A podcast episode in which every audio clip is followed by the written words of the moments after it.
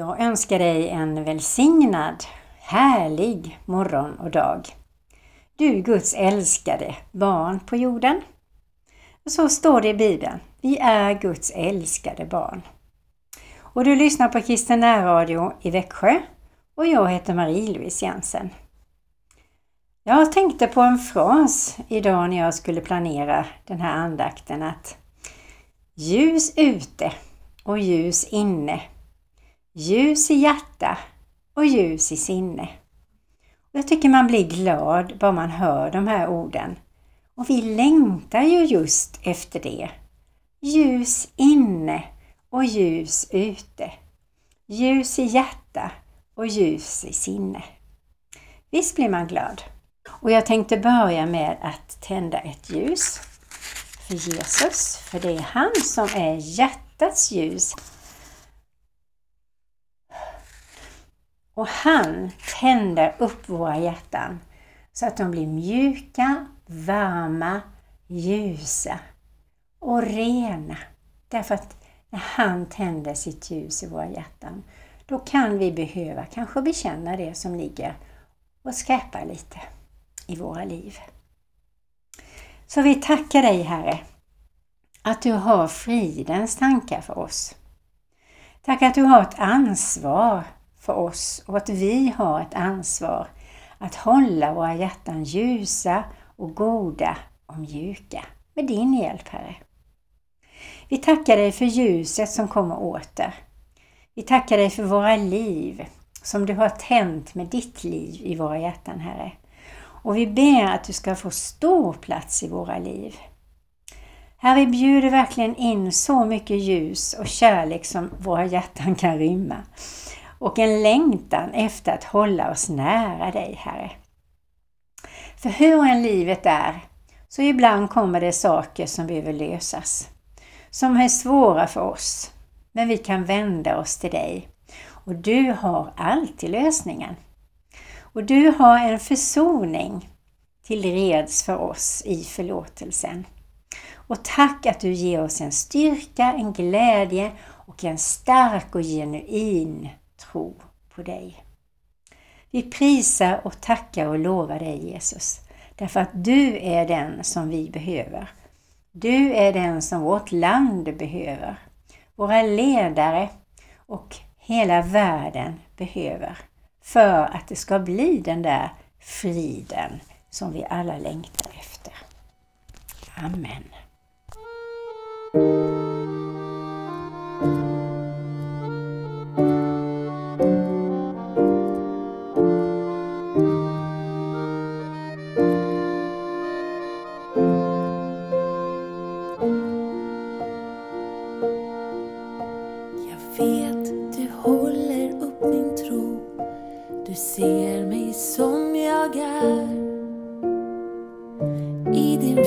så är jag trygg.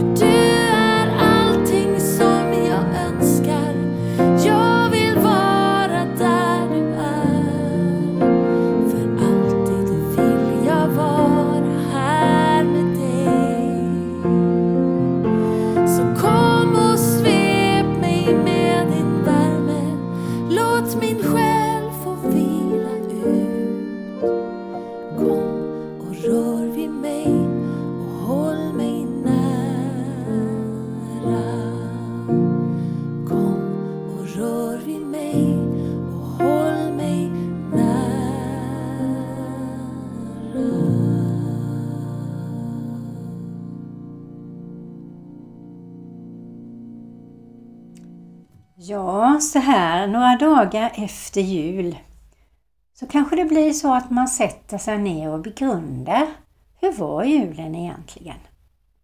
Hur var de där gudstjänsterna jag såg på TV eller gick på själv? Hur var dagarna jag hade med Jesus? Med mina nära och kära, med min vän eller bara du och jag och Jesus? Att vi tog oss de där stunderna som vi så väl behövde. Och vad var det vi hoppades innan julen kom? Och hur blev det? Ibland blir inte livet som vi tänkte. Eller också får vi positiva härliga överraskningar som vi absolut inte hade ställt in oss på. Så de här dagarna som vi har fått allihopa, var och en på sitt sätt, hoppas jag har blivit till välsignelse, lärdom och nya insikter, kanske inför nästa jul som vi ska fira. Och vår inställning nu framåt till det nya året 2024 är ju också viktig. Att vi förbereder oss, att vi gör det som vi behöver för att det nya året ska bli nybäddat. Kanske behöver ändra på saker och ting, vanor, nya möten, ja, nya tankar. Och sätter vi oss ner inför Guds ansikte och ber om hans tankar, då får vi dem. Och han har alltid någonting bra i beredskap för var och en av oss. Bara vi lyssnar. Och Herren säger i sitt ord, jag vet väl vilka tankar jag har för dig, säger Herren. Och tankens makt är väldigt stark. För den faktiskt formar de handlingar, de ord som vi har eller utger. Och ibland kan det också vara viktigt att reflektera över vad är det för tankar jag har om mig själv, om människor, om min församling, om politiker, samhälle. Ja, det kan vara vad som helst. Men jag tror att det är ganska bra att spegla sina tankar mot Jesus. Är det tankar som bär god frukt? Eller är det tankar vi behöver lägga vid korset? Jag hittade en liten tankeställe här i bönbok för tradition och liv. Och där står det Tänka den goda tanken. Ett sätt att styra sina tankar till det goda och undvika det onda är att tänka den goda tanken. Alltså att lära sig att gå in i livets små situationer med en kort tanke av välvilja. Dels inför människor vi möter och dels som händelser som ligger framför oss. En sådan tanke gör mer underverk, men den hjälper oss att vara mer beredda när något går emot oss. Vi skapar hos oss själva en kärlekens beredskap i vardagen. Inför mötet med en människa överlämnar vi honom eller henne som står framför oss till Gud med en ögonblickskort bön och stunden förvandlas till en helig stund. Inför mötet med en ny situation säger vi för oss själva några välsignande ord. Vi är inte ensamma i händelsen. Gud är ju med oss. Ögonblicksbönerna är utformade som erkännanden till Gud mer än som böner att Gud ska göra något särskilt. Vi visar för Gud och för oss själva att vi förstått att Gud är närvarande i allt vi möter. Därmed ber vi att deras närvaro eller på djupet ska påverka vårt sätt att möta livet. Detta sätt att be är mycket vanligt i judisk tradition och liknande böner finns också i gammalsvensk sed. Det gamla Guds frid används fortfarande av många. En dunk i ryggen och orden ”Jag tänker på dig” är för många ett blygt sätt att säga ”Jag ber för dig”.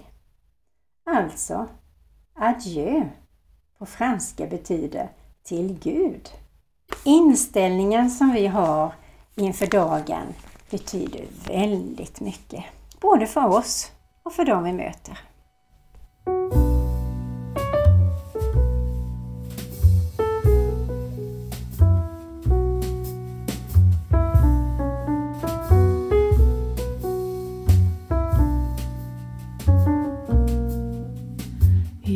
Så har jag gått till Herrens hus med hjärtats längtan att jag frid skulle få.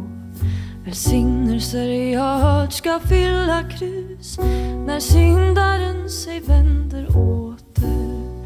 Så här jag är, har du mig kär, min Kristus som mig frälsat och som bär.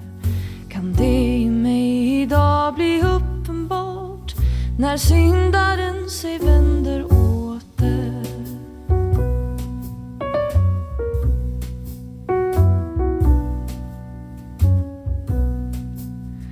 Då lästes det i kyrkans altarord.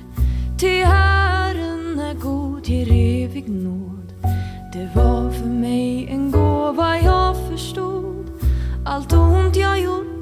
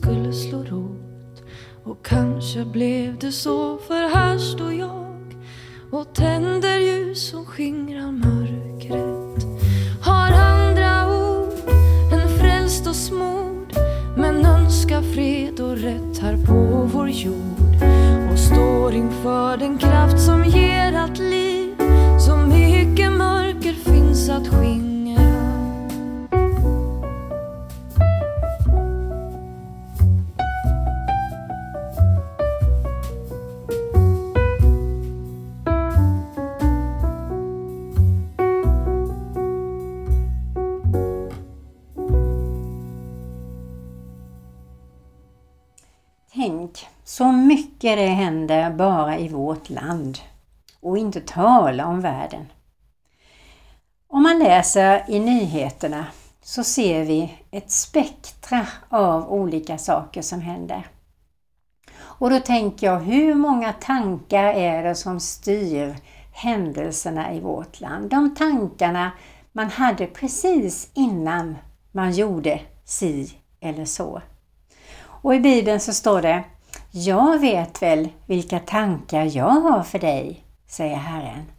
Så vi får be Gud forma våra tankar så att de blir tydliga och klara och att de visar precis på den väg som han vill att vi ska gå. Och det är ju den bästa vägen. Jag läste i nyheterna att en del politiska partier i Göteborg har stämplat Hillsong, alltså en församling med mycket musik i, som sekt. Och då kan man ju undra, vad betyder då sekt? Det betyder sammanbundna av en ideologi, religion med en ledare. Att det skiljer sig ifrån omgivningen. Det står också en sekt att de har egna regler och egna värderingar. Kräver stort engagemang av sina medlemmar. Och påstår sig ha ett högre syfte. Ja, då kan man ju tänka efter vilken församling du och jag går i. Visst är det väl ändå så att vi är sammanbundna av en ideologi? Jesus och Bibeln är ju våran ideologi. Och religion, ja, för oss är det ju en relation med Gud, Jesus, heligande och med varandra i församlingen. Och det är klart att vi har en ledare och som vi litar på. Visst skiljer sig kyrkan ifrån omgivningen. Visst skiljer vi oss kristna från omgivningen och det ska vi göra. Och gör vi inte det, då är det ju någonting som inte är bra i våra liv. Och det är klart att vi har regler. Vi har tio Guds bud och vi har eh, Bibeln som rättesnöre som berättar för oss hur vi ska leva. Vi har värderingar. Värdera det äkta, riktiga och sanna, renhet, rättfärdighet, Guds ord och det som står där i. Sen står det så här också att det kräver stort engagemang av medlemmarna. Där kan väl vara en fara, kanske i en del församlingar, att man ska vara duktig och fara runt som en liten sopkvast och fixa och dona överallt så man kanske egentligen inte hinner med sin ärliga, mjuka, nära Guds relation. Det kan vara så, kanske i vissa församlingar. Eller att vissa medlemmar tror att man är en god kristen och man gör en massa saker. Och samtidigt så behövs det ju ett engagemang om en familj ska fungera. Att man får hjälpas åt, hålla rent, man får göra så att alla trivs och att gåvorna som Gud har gett var och en av oss i församlingen eller familjen, att de används i glädje och kärlek. Och då finns det ju en gräns när man trippar över och det blir måsten. Istället för att göra så som Herren säger. Jag vet vilka tankar jag har för er, säger Herren. Glädjens och kärlekens och fridens tankar. Man får ansaka sig själv och kanske är det så att vi ibland behöver stiga av och säga nu tar jag en paus för jag behöver det.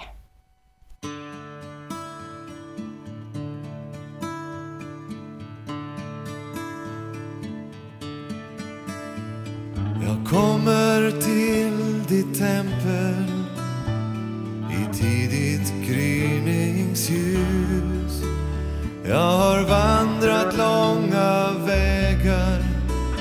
för att komma till ditt hus. Den rökelse jag tänder är längtan i mig stark när jag går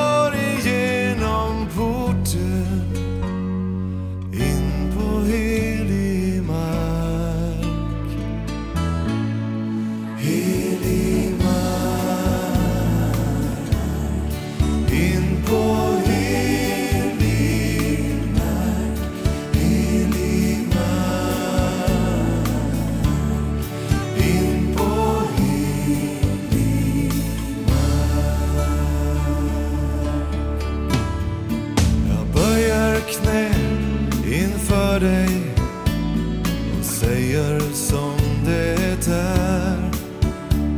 Att det finns ingen annan. Du ensam Herre är. Och dagen kommer sakta, växer inom mig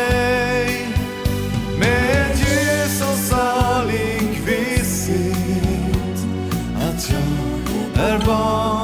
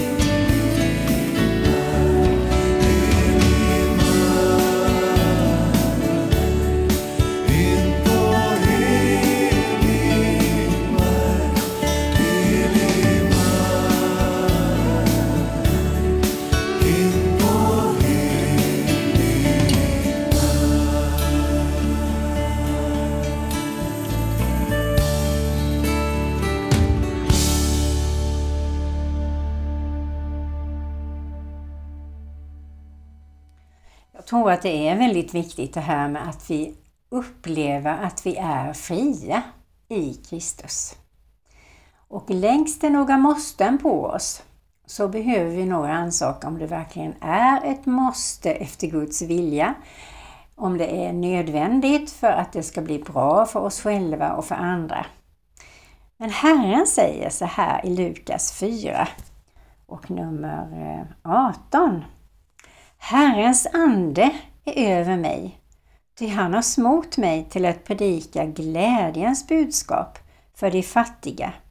Han har sänt mig för att ropa ut frihet för de fångna och syn för de blinda, för att ge de betryckta frihet. Och Det är ju det som kyrkan förmedlar. Och då kan det ju inte vara någon sekt, tänker vi. Men det beror på om det kommer någon in i en kyrka och reagerar på saker som den aldrig har varit med om och så sätter det igång tankar som ger rädsla eller främlingskap eller någonting annat. Och då kan det bli alldeles väldigt fel. Och I Psaltaren 68.7 så står det Vi har en Gud som ger de ensamma ett hem och de fångna frihet och lycka. Och det är ju så det ska vara i en församling.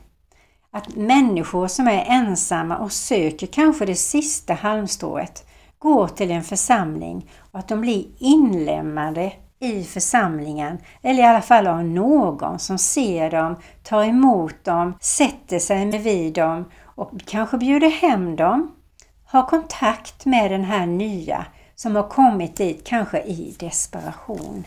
Det vet vi inte. Och var finns det då ett hem som ger den kärlek som en församling ger? Om den verkligen ger det, så är det en god och välsignad församling i Guds ande. Gud han sörjer för det sina och kyrkan är som ett hem för alla som kommer dit. Alla som vill vara med, som vill bli använda i sina gåvor, är välkomna. Vi har en frihet i Kristus. Men i första Petrusbrevet, andra kapitlet nummer 16, så står det Ni är fria, men använd inte friheten som täckmantel för att göra det onda, utan för att tjäna Gud. Visa aktning för alla, älska bröderna, frukta Gud och vörda kejsaren. Nu har vi ingen kejsare men vi har ledare i vårt land som vi har valt och som vi ska be för. Vår kropp är ett tempel och vi ska värna om vårt tempel. Och Det står också i Bibeln att vi ska ta och sköta om det och vi ska ära Gud med vårt sätt att vara med vårt tempel. Varje kyrka har kanske sina olika mönster, olika sånger, olika ritualer, olika sätt att presentera Guds ord på. Men jag tänker också på det här med att när vi går ut i skogen så kan det kännas precis som att man går i en tempelsal i en kyrka. Man går där i en bokskog och det är alldeles tyst och löven har blivit alldeles nygröna eller fallit av eller fulla med löv. Och just den här stillheten, friden och när man rör sig där i Guds takt så blir det en lovsång, det blir tacksånger. Så en kyrka, ett tempel kan vara olika saker. Men det viktigaste är att Herren är där. Jag har vandrat här i timmar utan kurs och utan riktning. Bara vandrat för att hitta till den ro som jag sökt, försökt att finna en förnimmelse av hopp. En befrielse, en lit som när en främling vet ditt namn. Och du kan åter andas. Här finns inga fönster, inget tak, bara skyar ovanför. Och ett ögonblick av intighet, ett ingenting och allt mitt gamla grubbel blir till meningslösa ord. Ett konstigt språk och jag kan lämna det därhän. Allt jag burit på, farväl till allt det där. En tunn, tunn linje mellan himlen och det här.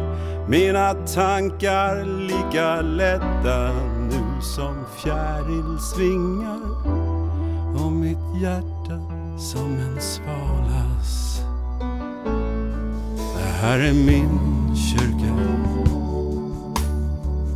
Min egen helgedom, det här är mitt tempel. Där allting är så nära, ingen människas egendom. Det är min egen helgedom, min kyrka.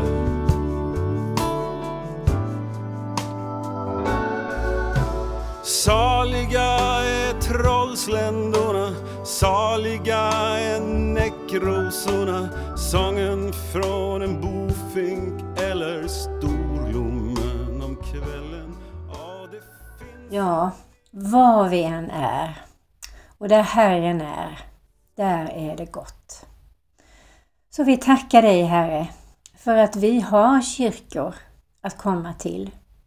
Vi ber att du välsignar och beskyddar alla kyrkor och alla som arbetar inom kyrkan. Vi ber att du tänder deras hjärtan och att du tänder våra hjärtan på nytt, Herre. Att aldrig glöden eller elden i våra hjärtan ska falna. Och vi ber att du välsignar och beskyddar vårt land och att du kommer med en våg av väckelse, Herre. Där Jesus får vara i centrum i vårt land. Så vi tackar och prisar och lovar dig för varje församling som ärar dig. Och vi tackar dig också Herre för att vår kropp får vara ett tempel för dig Herre. Vi tackar dig för den vackra, vackra naturen som vi kan gå ut i, som kan bli vår kyrka Herre. En kyrka som visar på den skönhet och den skaparlust och den fantastiska, mästerliga skapelsen du har gjort där vi bara släpper loss lovsången inför ditt ansikte och prisar och lovar dig på alla sätt, Herre. Och där kan vi kan utgjuta våra hjärtan för dig, för det tycker du om. Tack Herre för att vi får vara dina barn. I Jesu Kristi namn. Amen. Du har lyssnat på Kristen Radio i Växjö och jag heter Marie-Louise Jensen.